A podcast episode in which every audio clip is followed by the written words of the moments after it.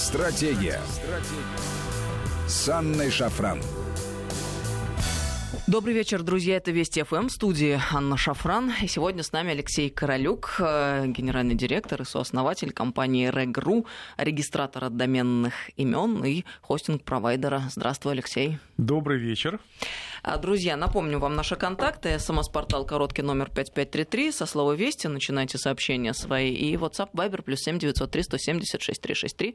Сюда бесплатно можно писать. Ну, мы сегодня хотели с тобой, Алексей, поговорить о работе будущего и о том, как будет развиваться мировой рынок труда на планете в ближайшие, наверное, лет 20-30, да, так, наверное, можно говорить. Вообще посмотрела много разных прогнозов на этот счет существует. Ну, и, естественно, много точек зрения. Футуристы, экономисты, политологи, э, многие задаются э, этим вопросом и предсказывают, с одной стороны, унылую картину. Почти все работы будут выполнять роботы, а большинству населения ничего не останется, кроме как жить на пособие. Это может грозить самыми разными проблемами, конфликтами социального военного характера, ну и борьбой с самими роботами, битвой за ресурсами, применением механизмов контроля за рождаемостью, сегрегацией разных категорий людей и так далее и тому подобное. Но, с другой стороны, конечно же, существует иная концепция, которая говорит о том, что, мол, это такой следующий э, шаг э, в истории человечества, а, ждет наступления нас золотого века, бесконечно высокая производительность труда, будет э, налоговое перераспределение сверхдоходов, внедрение безусловного базового дохода и так далее и тому подобное. Вот давай сегодня поподробнее об этом поговорим. Чего же все-таки ждать и какие есть перспективы? Замечательно ты э, зарезюмировала полярные точки зрения. И я бы хотел отметить, что действительно так и есть. Есть люди, которые считают, что места в будущем человеку нет. И есть другая точка зрения, диаметрально противоположная, что люди сохранят за собой доминирующее положение а, в экономике, в процессах, связанных с принятием решений, и, в общем, сохранят за собой положение статуса кво, которое на сегодняшний день существует на, на планете. Но давай посмотрим э, на фактическое положение вещей и предикцию будущих фактов, которые на сегодняшний день транслируют нам э, самые-самые передовые, э, прежде всего, корпорации мира. Потому что, конечно, когда мы говорим про будущее, мы основываемся на тенденциях в экономике, а экономика напрямую связана с предпринимательской идеей. Да? И предпринимательская идея на сегодняшний день а, будет расти в точке, связанной с роботизацией, искусственным интеллектом, большими данными. Мы об этом говорили все предыдущие передачи, но я не устану повторять, что это будущее нашей жизни. И вот к 2030 году а, предполагается, что количество а, эко, э, количество влияния на экономику искусственного интеллекта составит 45 триллионов долларов. Это сумасшедшая цифра, сравнимая с 45 запасами нефти в нашей стране, да, и другими забавными параметрами. Так вот, что, собственно говоря, предшествует этому размышлению? Вообще ключевыми являются революции технологий широкого доступа. У нас была технология широкого доступа паровые машины, которые привели к революции а, иного типа производства, а, машинного производства. У нас была технология широкого доступа электричества, которая породила огромное количество новых возможностей, опять-таки, в революции производства и в технологиях производства. Затем была существенная революция появления интернет, которым мы сейчас пользуемся. И эта революция также признана как третий уровень революции. И мы ждем четвертый уровень революции. Это искусственный интеллект, алгоритмы, э, все, что связано с большими данными и с алгоритмами, которыми могут распоряжаться некие роботизированные системы. Так вот, если говорить о технологии широкого доступа паровые машины и электричество, то они породили колоссальное количество новых рабочих мест. А, уровень жизни вырос повсеместно, потому что мы стали обладать возможностью а, некими технологиями, развития технологий, которые повысили наше качество жизни в обиходе. Появились новые предметы а, жизненного цикла, которые раньше были доступны только сверхбогатым людям, а сейчас доступны всем. Это все заслуга паровых машин и электричества. Интернет же не привнес большого количества рабочих мест. А, если посмотреть на карту профессий, на количество вовлеченных людей в интернет-индустрию, то их совсем немного. Конечно же, это новые компетенции, новые знания, но отнюдь небольшое количество новых людей, занятых в рабочих профессиях.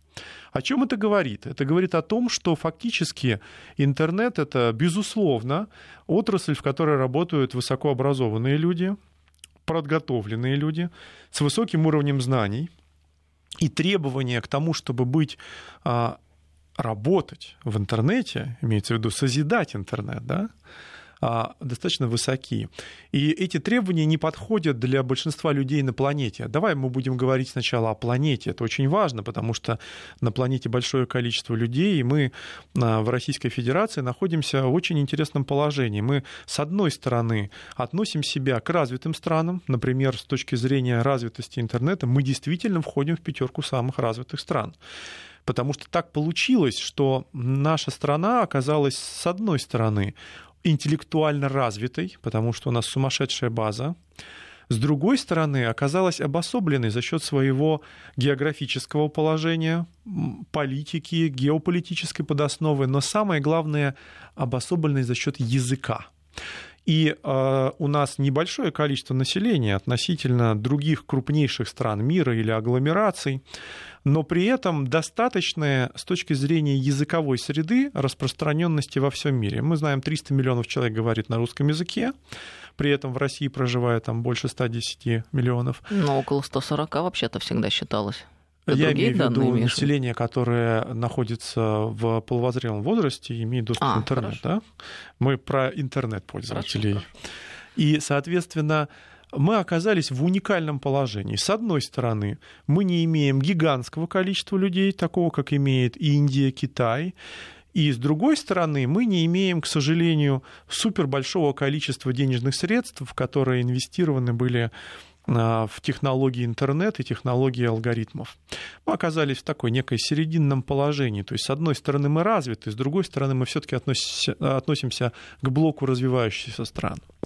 И это дает нам опять-таки и конкурентные преимущества, потому что мы обособлены, и на нашу территорию, как известно, плохо смотрят э, иностранные крупнейшие компании. Они не могут справиться с языковой средой, они не могут справиться с нашим менталитетом. Мы достаточно обособлены, и поэтому российские интернет-компании сильны и по-прежнему лидируют э, внутри российской среды обитания. Э, точно такая же ситуация у Китая, где есть обособленная среда и геополитически, и языковым способом, но при этом количество людей прямо-таки поражает воображение. А, и интернет-пользователей на сегодняшний день в Китае почти в 10 раз больше, чем в Российской Федерации. Более того, в Китае количество интернет-пользователей больше, чем в Европе и в Америке вместе взятых.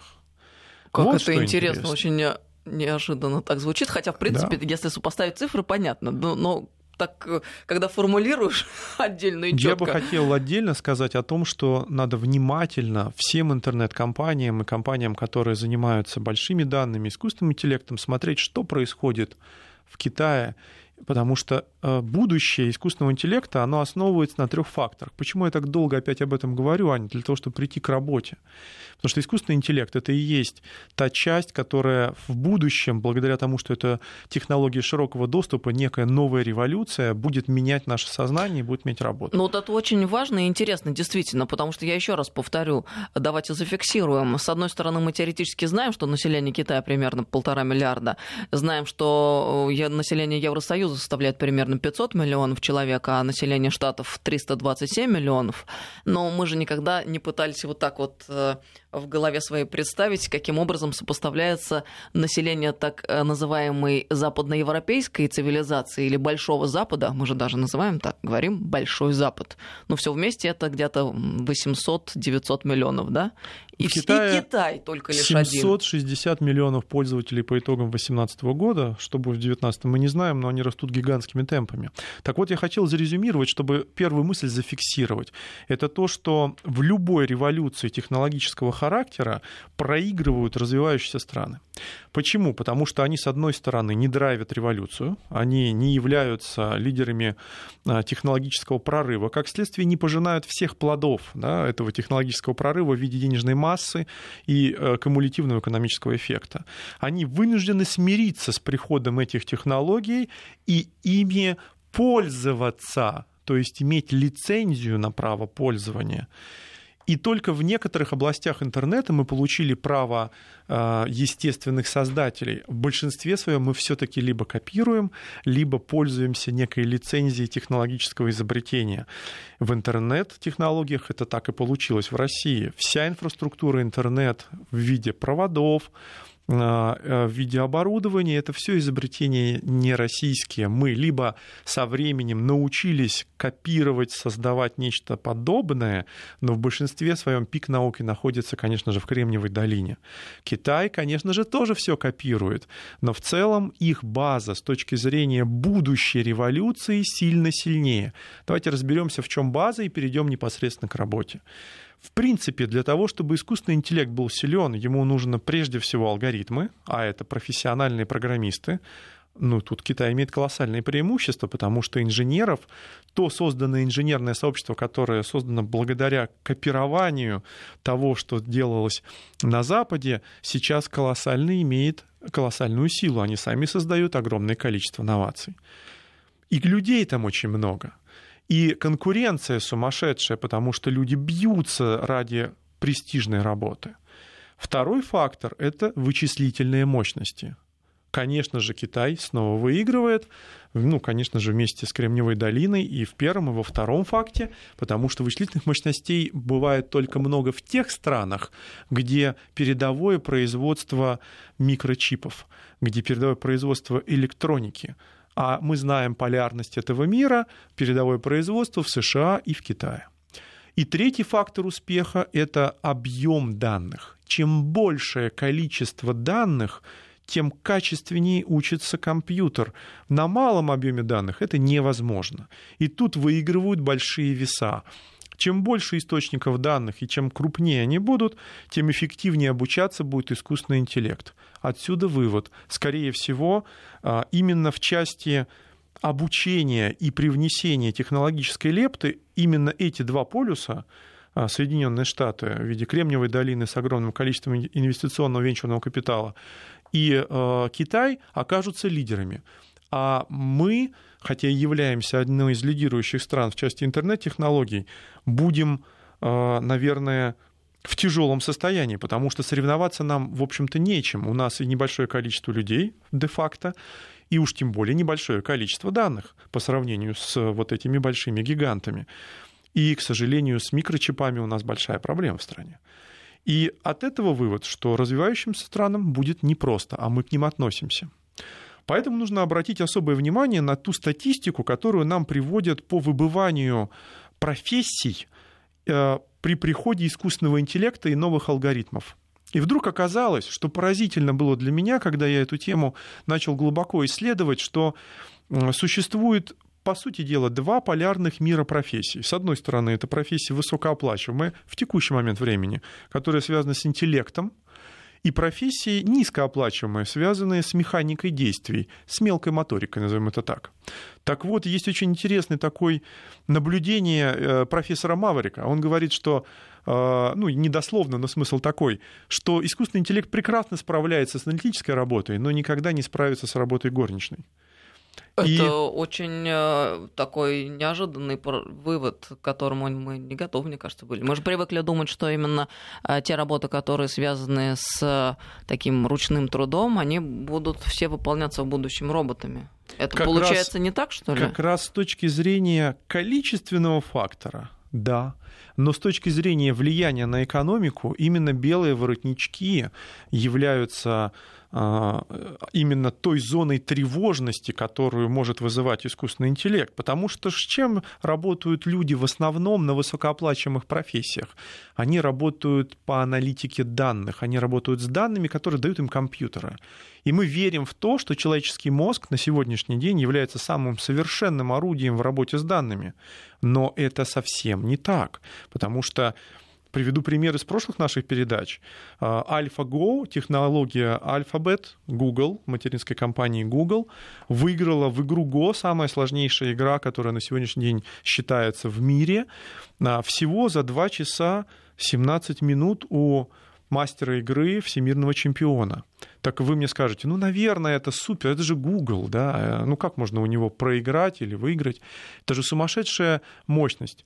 Я скажу, да, это сумасшедшая мощность, но только Google а, ну, точнее сказать, AlphaGo, это подразделение Alphabet, материнской компании, чтобы было все четко и понятно, где искать а, первоисточники, выиграл, тренируясь всего 8 часов. Они привнесли новый алгоритм, и сказали, у нас тут есть новый алгоритм, давайте его попробуем на игре в Go. И их э, алгоритм был написан за 8 часов. Они запустили его, и он сам с собой тренировался, тренировал нейронную сеть по новому принципу. Внимание, мощность компьютера, который был выделен для этого эксперимента, был в 80 раз меньший, чем компьютер IBM, который всегда до этого считался самым лучшим в игре в шахматы и в Go в 80 раз меньше. Алгоритм, который создали программисты за 8 часов. И он выиграл у чемпиона мира всего за 2 часа с небольшим. И вот в этот момент времени, мне кажется, нам стоит задуматься над очень важным вопросом. Какие чувства испытал чемпион мира, проиграв машине?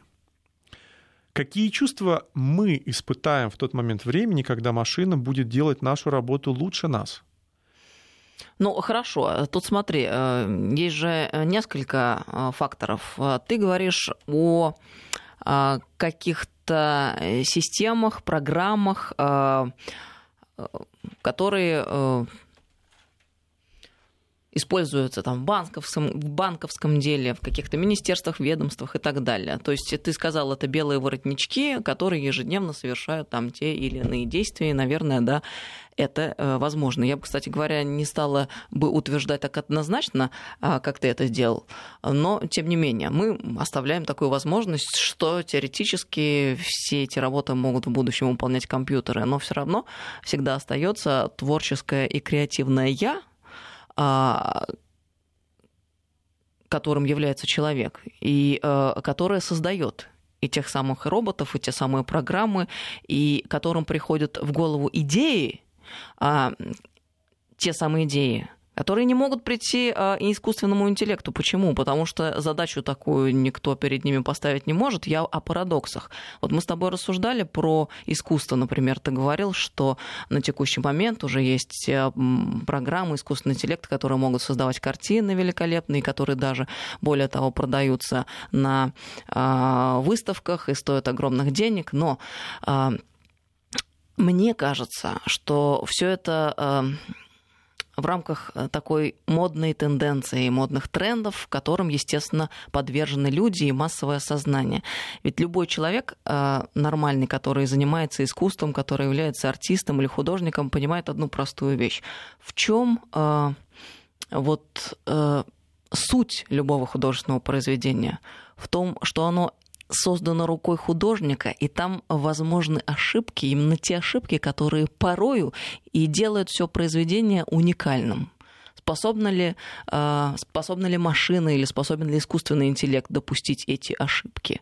Может ли машина заставить человека и человеческую душу любоваться или ужасаться чем-то так, как это может сделать, например, рука Леонардо да Винчи? Ведь мы заходим в галерею Уфицы, а, подходим к Благовещению и понимаем, что да, это и есть то самое настоящее искусство и живопись, а, и та картина, около которой можно стоять часами. Вот я испытала этот эффект на себе и была поражена. Наверное, даже до встречи с Леонардо и Благовещением я не могла осозна- осознать, что есть настоящее искусство. Ты знаешь, я э, во-первых, я с тобой соглашусь в части того, что твои размышления свойственны экстремальным профессионалам. Ты таковым являешься. И ну, ты меряешь все со своей позиции. Я не профессионал, конечно, совершенно в том теле, о котором ты говоришь, но я э, хотела бы быть философом. За тобой десятки тысяч часов профессиональной работы. Не надо скромничать. И когда ты говоришь со своей позиции, ты меряешь все со, со своего уровня профессионализма. Но давай вернемся к реалиям. У нас есть реальность, которая заключается в том, что рентгенологов по стране большое количество. Сколько из них профессионалов хотя бы среднего уровня, допускающих ошибки хотя бы не превышающим в 20% случаев при оценке результатов рентгена? Хм, я тебе скажу, что их совсем немного. Так вот, э, задача искусственного интеллекта, точнее сказать, задача человечества, которое продюсирует искусственный интеллект, заключается в том, чтобы повысить свое качество жизни. И мы это видим в именно средних результатах, а не в экстремальных. А средние результаты, средний врач сильно хуже, чем робот уже сегодня. Как сказать рентгенолог, если говорить точно о профессиях. Средний рентгенолог – хуже, чем машина, он допускает на 5% больше ошибок. Сколько человеческих жизней ты смогла бы спасти? Это первый вопрос. Второй вопрос. В мире, во всем мире погибает от аварий больше 1 миллиона 250 тысяч а, человек ежегодно.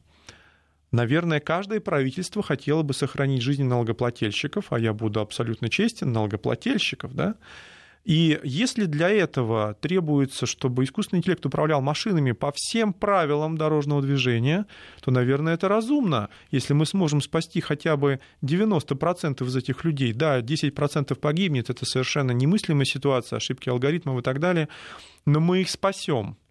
Возникает вопрос, здесь ли место для размышлений, делать это или не делать?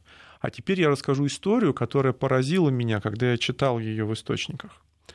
А, как раз касающийся самоуправляемых автомобилей. Когда людей спрашивают о том, кого должен погубить самоуправляемый автомобиль в неминуемой аварии. Маленького ребенка, пожилого человека, женщину беременную, мужчину – то люди однозначно отвечают, что он должен спасти детей, беременных женщин. Первыми пускай умирают старики, потому что они пожили, и бизнесмены. Но когда этих же людей спрашивают, если бы вы купили машину самоуправляемую, и вы были вправе выбрать, машина убьет вас или другого участника движения, кого выбрать в критической ситуации?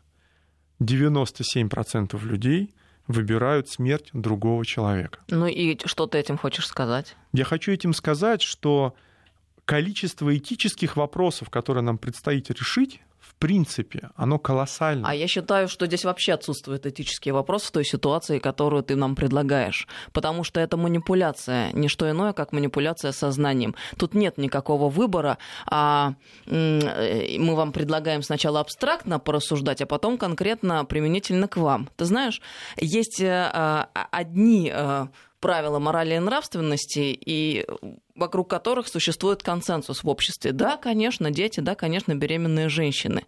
И э, если человек э, начинает рассуждать каким-то иным образом, это вовсе не говорит о том, что мораль и нравственность какая-то э, там может быть, что может быть изменена мораль и нравственность, что могут быть приняты какие-то там другие решения. Это значит, что сам человек, ну, человек дерьмо, вот и все понимаешь? И я не думаю, что в этом смысле нам надо задумываться о том, перепрограммировать ли машину или не перепрограммировать машину. Ну, мы сейчас, не, надо сейчас уйти на новости. Я очень прям так сейчас взволновалась твоим предложением и твоим примером. Мы продолжим этот разговор через несколько минут. Стратегия. Стратегия. С Анной Шафран. Добрый вечер, друзья. Мы продолжаем беседу. С нами Алексей Королюк, эм, основатель и генеральный директор компании Reg.ru, доменного регистратора и хостинг-провайдера. 5533 Вести, смс-портал, WhatsApp, Viber, плюс 7903 176 363. Сюда бесплатно можно писать. Я сейчас во время новостей немного успокоилась и сосредоточилась, и готова ответить. Значит, смотри, Алексей, если э, мы говорим о, программи... о программировании автомобиля а, в условиях, когда он вдруг попадает в ДТП, и там встает выбор, кто должен выжить. Бабушка, беременная женщина или ребенок. Значит, есть два варианта. Либо мы исходим из общих представлений о морали и нравственности, которые сводятся к тому, что выжить должен ребенок, беременная женщина и так далее, либо мы исходим из субъективных представлений э, каждого отдельно взятого человека, у которых, у многих из которых э, может сработать инстинкт самосохранения и желание выжить самому и наплевать на а, беременную женщину и на ребенка. Значит, э, если мы э, руководствуемся вторым, то получается во главу угла мы ставим темную сторону, то есть биологическое начало человека, животное. А в то время как мы про себя все-таки привыкли думать за всю историю человечества о том, что мы прежде всего существа духовные, существа моральные.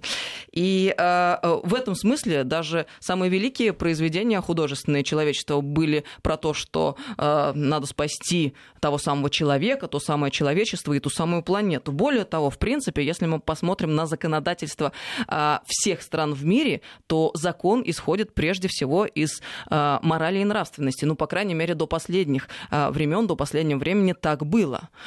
Из каких-то здоровых оснований. И в этом смысле довольно странно вести вот такую вот дискуссию о том, как же программировать и какой делать выбор, если большинство людей отвечают вот так. Ну давайте проведем референдум вообще, в принципе. А, если человек достигает того возраста, в котором он не может себя обеспечивать, давайте сбрасывать их а, в пропасть, как это делали некоторые древние народы. Я думаю, что на референдуме многие люди могут проголосовать за этот вариант, потому что зачем платить этим людям пенсию, зачем обеспечивать их разными социальными благами и так далее. Но это же абсурд, это не человечно, это не гуманно. Мы не можем жить в таком обществе, которое провозглашает такие ценности. И в этом смысле вообще, в принципе, вся дискуссия, которую ты предлагаешь или предлагают эти ученые, бессмысленна. Видишь, у тебя яркое э, собственное мнение, но такое же яркое собственное мнение есть во всех сторонах этого многогранного куба, и это большой политический вопрос, на мой взгляд. Но давай вернемся к работе и к профессиям. Почему я затронул этот э, предмет э, вот, обсуждения? Для того, чтобы показать, что в принципе профессии могут быть разные. Таксист, о котором мы сейчас говорим, водитель, чего угодно, это тоже профессия. Так вот, именно эти профессии в ближайшее время будут спасать людей, каком-то виде, в виде рентгенологов, которые находят более качественные результаты своего труда, проводят, в виде грамотных э, таксистов, которые не работают по 24 часа в сутки э, и засыпая сбивают ни в чем не повинных людей. Не только в России, мы же говорим по всему миру, конечно же, да? Так вот, сколько таких э, профессий может уйти и почему? Давай буквально два слова. Значит, есть разные исследования. Они проводятся в последние 12 лет, сильно будоражат крупнейшие аналитические агентства, и PricewaterhouseCoopers, и McKinsey, и Оксфордский университет, и Массачусетский университет. Все проводили свои исследования, но приблизительно от 17% до почти 50% людей, которые заняты в определенных профессиях, должны будут либо поменять свой род деятельности, либо полностью уйти из профессии. Чем это может быть связано? На самом деле есть два тренда, которые влияют на этот объем людей. Первый тренд, он достаточно очевидный, что конкретную профессию, конкретную функцию заменит а, робот или его аналог. А второй вариант, когда в целом целиком весь сектор экономики будет заменен аналогами. Например, Инстаграм, один из любимейших сервисов россиян. Всего 80 человек работает в этой компании.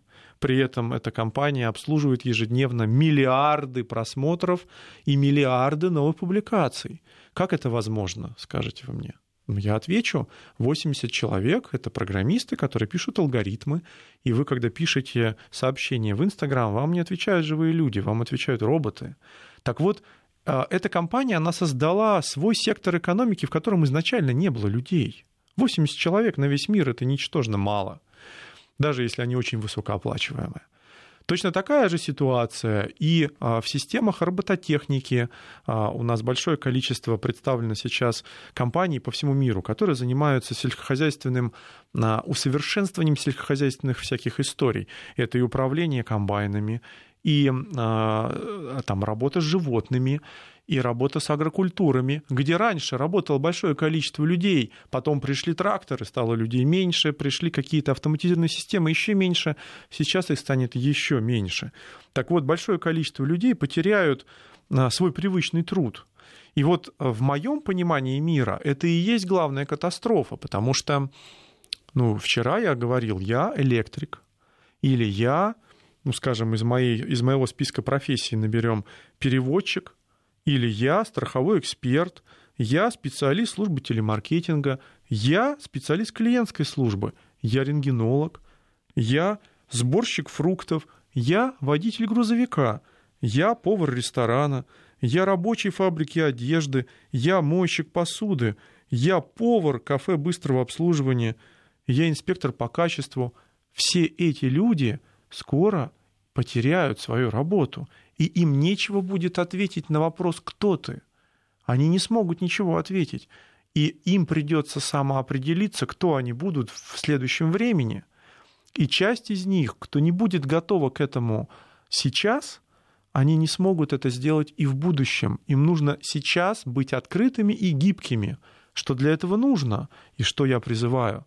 Внимательно смотреть на то, что ты любишь, вполне вероятно, что то творческое начало, о котором мы с тобой говорили в прошлой части передачи, оно и есть то, что будет кормить и приносить, что самое главное, социальную пользу. Потому что для нас работа, на самом деле, это не деньги в большинстве своем, потому что мы трудимся а, за эквивалент пользы, выражаемых в деньгах. И чем больше мы получаем денег, тем как бы выше эквивалент нашей пользы. Но даже если ты получаешь немного денег, а тебе возвращается социальная ответственность, социальная радость, улыбки людей, счастье, то ты получаешь гораздо больше, чем деньги. Ты сейчас очень идеалистически, по-моему, рассуждаешь. Я боюсь, что для очень многих э, людей работа — это именно просто деньги для того, чтобы выжить. Как это не печально. Ну, мне жаль Я очень согласен таких с тобой, людей. что это можно так считать. Но как и вопрос связанный с принятием решения, это философское определение. Например, как философское определение, что искусственный интеллект — это благо для глобальной цивилизации, но при этом горе для каждого индивидуума. Есть такое великолепное, шикарное изречение. И оно тоже философское, потому что, с одной стороны, мы действительно хотим всех этих благ, мы хотим, чтобы нам помогали суперпомощники в наших телефонах, в ушах, в глазах, боже мой, где угодно — потому что мы хотим свою работу, свой досуг проводить максимально полезно, удобно. Нам должно быть комфортно, со всех сторон нас должны окружать некие суперпомощники которые сейчас роботизированы, безусловно. Но в то же время мы теряем свободу в этот момент времени, мы теряем профессию, самовыражение, нужность, потребность, все меняется. Весь мир меняется так быстро, что на данный момент времени это является основным фактором стресса Но для большого про- количества просто людей. кажется, что не надо так обострять и доводить до крайности абсурда, потому что в любой момент э, развития человеческой цивилизации, да, безусловно, происходят какие-то фундаментальные изменения, которые влекут собой, в частности, в данном случае мы обсуждаем, если мы обсуждаем работу, отмирание одних профессий, но неизбежно и появление профессий других. И вот как странно рассуждать о том, что наступит какое-то что а, Эм, ужасное будущее, где многие окажутся, окажутся за бортом. Также странно, безусловно, рассуждать о будущем, где наступит золотой век человечества. Золотой век человечества, конечно, безусловно, не наступит никогда, просто потому что мы люди, потому что мы такими созданы изначально, но это я, конечно, из своих собственных мировоззренческих установок исхожу. Человек грешен, и вообще царствие на земле невозможно, царствие Божие на земле невозможно. Всегда будут войны, и это необходимые условия существования человечества. А почему мы с тобой об этом беседуем, как мне кажется? Для того, чтобы просто понимать, к чему мы должны быть готовы в ближайшее время, с какими вызовами мы столкнемся уже, возможно, завтра. Абсолютно верно. И для того, чтобы эти вызовы проходили максимально безболезненно, их нужно в себе прожить. Это прекрасная методика, когда ты визуализируешь самое худшее, что может произойти в какой-то ситуации, проживаешь ее и думаешь, как ты будешь действовать не в момент, когда это произошло, а заранее. Здесь я с тобой согласна. Это я так всегда действую. Лучше быть готовым к самому худшему. Тогда, в принципе, все остальное уже не страшно. Гениально. Так вот, давай поговорим о том, как видит самое худшее а, интересный очень а, писатель Хао Цзинфан. Он по нашему сегодняшнему разговору, как ты понимаешь, из Китая. И написал он интересное эссе «Складной Пекин», в котором а, весь Пекин разделен на три касты – Одна каста привилегированная, которая пользуется всеми благами цивилизациями, на нее работает искусственный интеллект и все роботы и, не, и некоторое количество людей. Она живет 24 часа в сутки на воздухе, на поверхности Земли и прекрасно себя чувствует. И таких людей около 5 миллионов. Вторая каста живет на поверхности Земли 16 часов а 8 часов проводит под землей, потому что складной Пекин складывает свои районы и уводит их под землю, тогда, когда они спят. Это очень забавная, интересная конструкция. И, кстати, абсолютно не невозможная, к сожалению. И таких людей 20 миллионов, это средний класс, которые чувствуют себя привилегированными по сравнению с третьей кастой, которая находится под землей 16 часов, и только на 8 часов ночью могут подышать свежим воздухом, работая, убирая город. И этих людей десятки миллионов. Это футурологическое разделение будущего Китая, будущего Пекина, оно, с одной стороны, кажется невозможным, с другой стороны, если на него посмотреть ну, такими трезвыми глазами, в действительности уже сейчас много миллионов, а может быть десятка миллионов людей живет именно по этому правилу, где большое количество людей занято на самых примитивных работах, где нет никакой творческой жилки, где примитивные действия оправдываются минимальной оплатой труда. И все это происходит по одной очень простой причине. Богатые становятся еще более богатыми, а бедные становятся еще более бедными. И эта тенденция неразрывна на протяжении всех веков. Она продолжается. А что произойдет в момент, когда искусственный интеллект появится в руках нескольких, возможно, нескольких глобальных компаний? Конечно же, они станут еще богаче, и количество ресурсов, которыми они будут распоряжаться, будет еще больше. И что мы будем иметь с точки зрения экономики, никому не известно. Я прошу прощения, небольшой оф-топ, хотя это не оф-топ, а по следам нашей беседы очень много сообщений присылают слушатели. вот одно из них. Я таксист. Сажайте за руль робота, а мне выплачиваете по 100 тысяч рублей в месяц. Иначе я пойду ломать эти беспилотные такси. Тоже, знаете, вариант, который не приняли во внимание что люди пойдут ломать этих роботов. Ты знаешь, это очень хорошее сообщение, которое ты прочитала. Я тебе благодарен, потому что я хотел поговорить в самом конце о том, как вообще э, люди, которые создают искусственный интеллект, мыслят о будущем, потому что мы об этом не поговорили. Мы поговорили о проблемах, но что делать, елки-палки, мы ничего не сказали.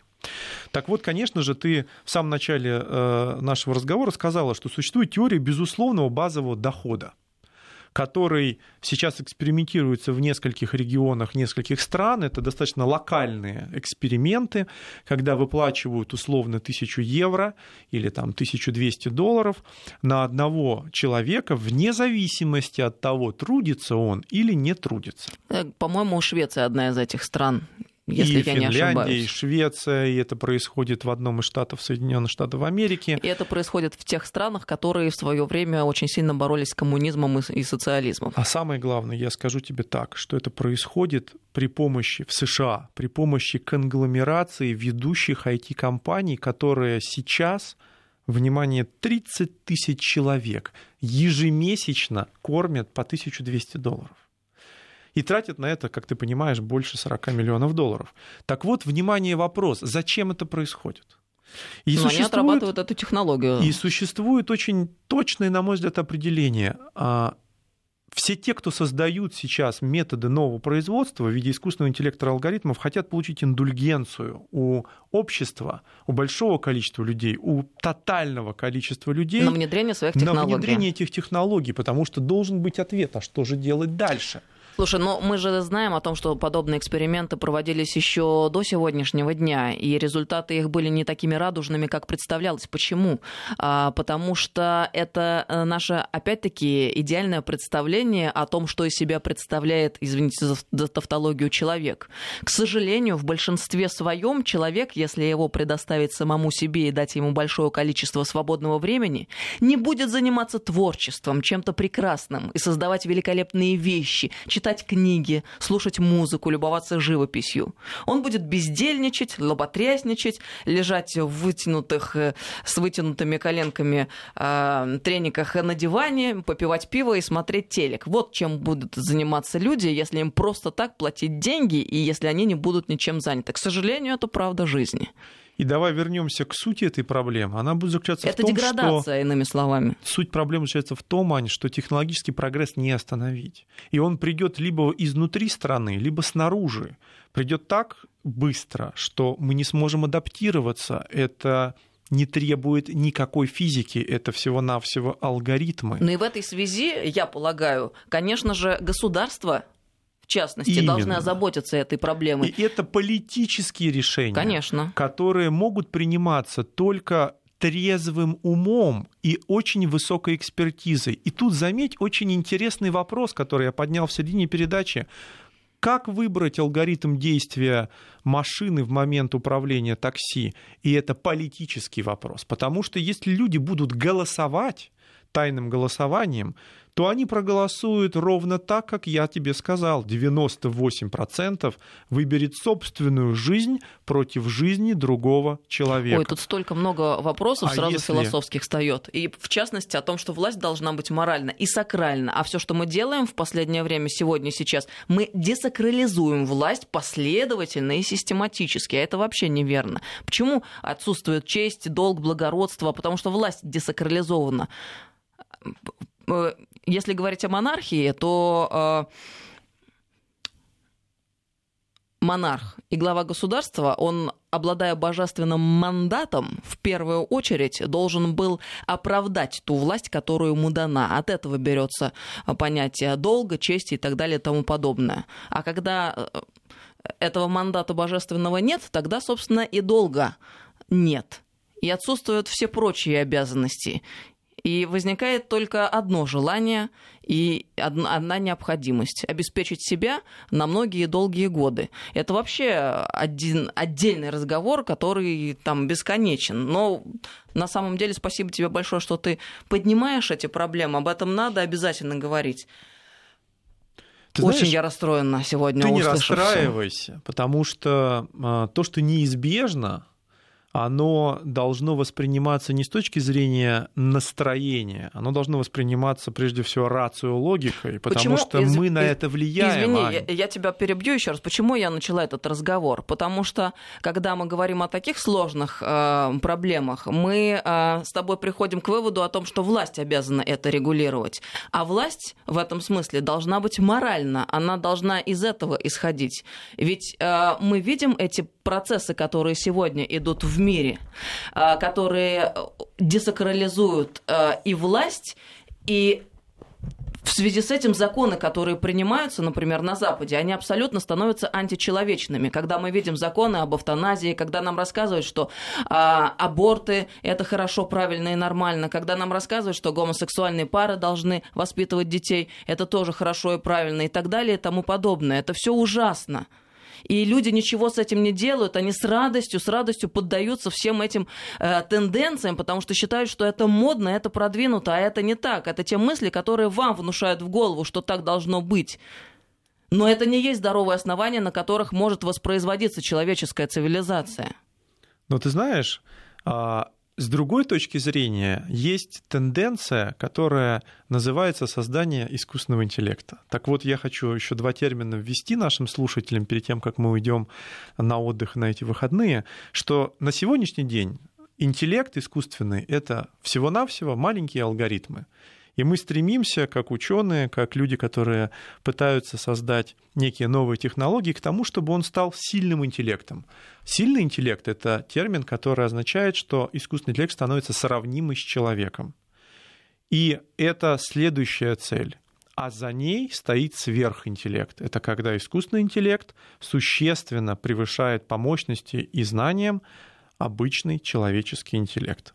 И вот Помнишь, я говорил о том, что в 1931-1940 году этого столетия мы достигнем точки сингулярности, когда в единицу времени количество экспериментов и количество знаний, которые продюсирует человечество, а может быть и не только человечество, будет в единицу времени превышать все то, что было сделано за всю историю. И, возможно, одна из механик, которым воспользуется какое-то государство, будет принятие решения не на уровне человеческих эмоций, жизненного опыта отдельно взятых людей, а на уровне сверхинтеллекта. И вот тогда, мне кажется, начнется новая история человечества, которая полна новаций, нестандартных ходов и всего того, что мы сейчас можем только догадываться, чего нас может ждать, и какие законы нас могут ждать, и как это может происходить. А сегодня я электрик, я повар, я нянька, и все другие профессии существуют. Нам нужно только понять, что во всех них есть самое важное – социальная ответственность и любовь. И если мы научимся понимать это, что это не только деньги, мне кажется, что и любые изменения можно воспринять гораздо проще, потому что люди э, понимают удовольствие и счастье в волонтерстве, в помощи другим, в заботе о близких, семье, о стариках. Это и есть суть человеческого.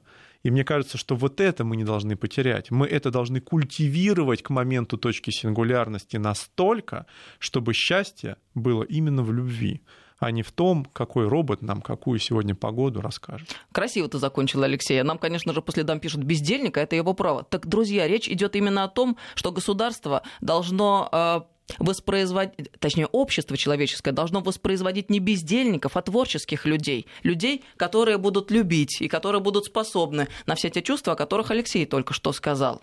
Которые будут обладать человеческими качествами, понимаете? Самыми прекрасными, а не худшими. Спасибо тебе большое за беседу. Алексей Королюк был с нами сегодня в этом часе. А, генеральный директор и сооснователь компании, компании Regru, э, доменный регистратор и хостинг-провайдер. Стратегия. Стратегия. С Анной Шафран.